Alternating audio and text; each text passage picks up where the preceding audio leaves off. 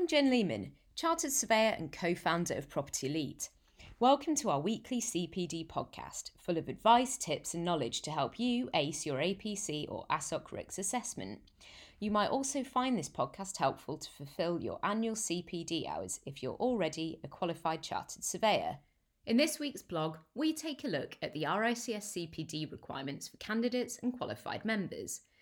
We also take a look at some of our favourite CPD resources, including our bespoke CPD webinar. CPD stands for Continuing Professional Development. It's a requirement of Rule 6 of the RICS Rules of Conduct for members. CPD is defined by RICS as the systematic updating and enhancement of skills, knowledge, and competence that takes place throughout your working life. It should close, be closely linked to your current work.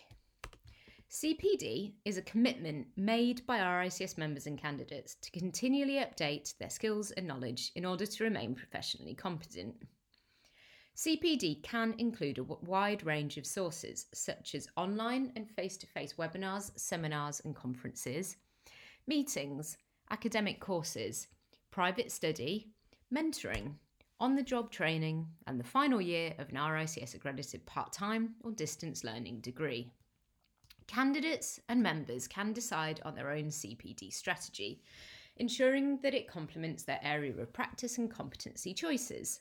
However, careful consideration must be given to gaining CPD in a structured manner and reflecting on lessons learnt. So, what are the requirements for APC candidates? For structured training candidates, you must complete a minimum of 48 hours CPD per 12 months structured training. For prelim review candidates, you must complete a minimum of 48 hours CPD prior to submitting for prelim review, updated again prior to submitting for final assessment. Essentially, this means that all RICS APC candidates will have completed a minimum of 48 hours CPD prior to submitting. At least 50% of this must be allocated to formal development. Your CPD hours are calculated on a rolling period from the date you submit for assessment. This means that candidates need to ensure that their CPD hours fall within the required 12 or 24 month period, working back from their submission date. During the final assessment interview, a candidate's CPD record will be scrutinised by their assessors, so be prepared for questions on anything included within this.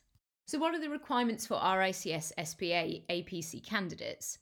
For the senior professional assessment, candidates have slightly different requirements to meet, more akin to those of members. This requires a minimum of 20 hours CPD over the last 12 months. Again, at least 50% must be formal.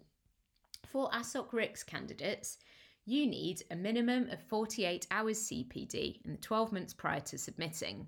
Again, 50% must be formal. If you're an RICS member defined as being ASOC RICS, MRICS, or FRICS, you must undertake at least 20 hours CPD by the 31st of December each year, i.e., the year runs from January to December. This must be recorded using the RICS online system by the 31st of January each year.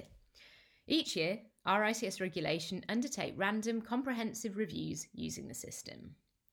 At least 10 hours of the total, i.e., 50%, must be allocated to formal development. Members must also undertake a three yearly RICS online ethics assessment, which can count as formal CPD. There are certain exemptions to the minimum requirements, such as maternity, paternity, adoption or family raising leave, unemployment, or being on long term sick leave. Formal CPD is defined as any form of structured learning that has clear learning objectives and outcomes, such as a professional course, structured online training, technical authorship, learning that includes an assessment measure, essentially. This can include self managed learning as long as it has a clear learning outcome clearly linked to the member's development needs. There is a common myth that formal CPD needs to be paid for training, which just isn't true. Formal CPD can be any structured learning with a clear learning objective and outcome. Informal CPD is defined as any self managed learning that is relevant or related to your professional role. This can include activities such as private study, on the job training, attendance at informal seminars or events where the focus is on knowledge sharing. However, there are a few things that do not count as CPD, which should be always planned and relevant to you and your role with a clear learning objective. Examples include networking, social events, informal team building or planning events, and involvement on boards, committees, or clubs that have little or no relevance to your professional role. If you head to our blog, you can find the RICS guidance on whether activities count as CPD and whether your CPD is formal or informal. So, to round off this week, we're going to give you our top five CPD resources this spring.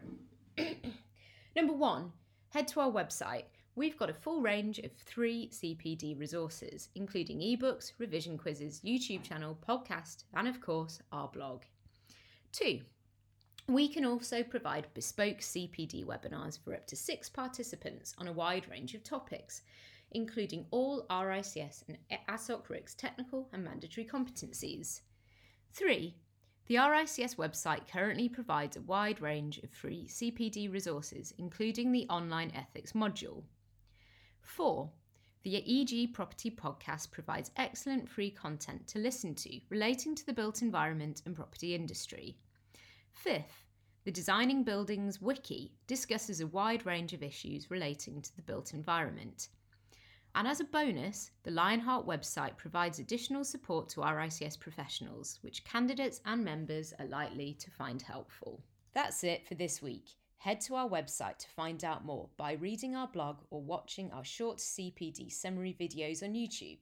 You can also access our free and paid support resources, including ebook guides, revision quizzes, submission review, APC question pack, e-mock interview and various discounted support packages.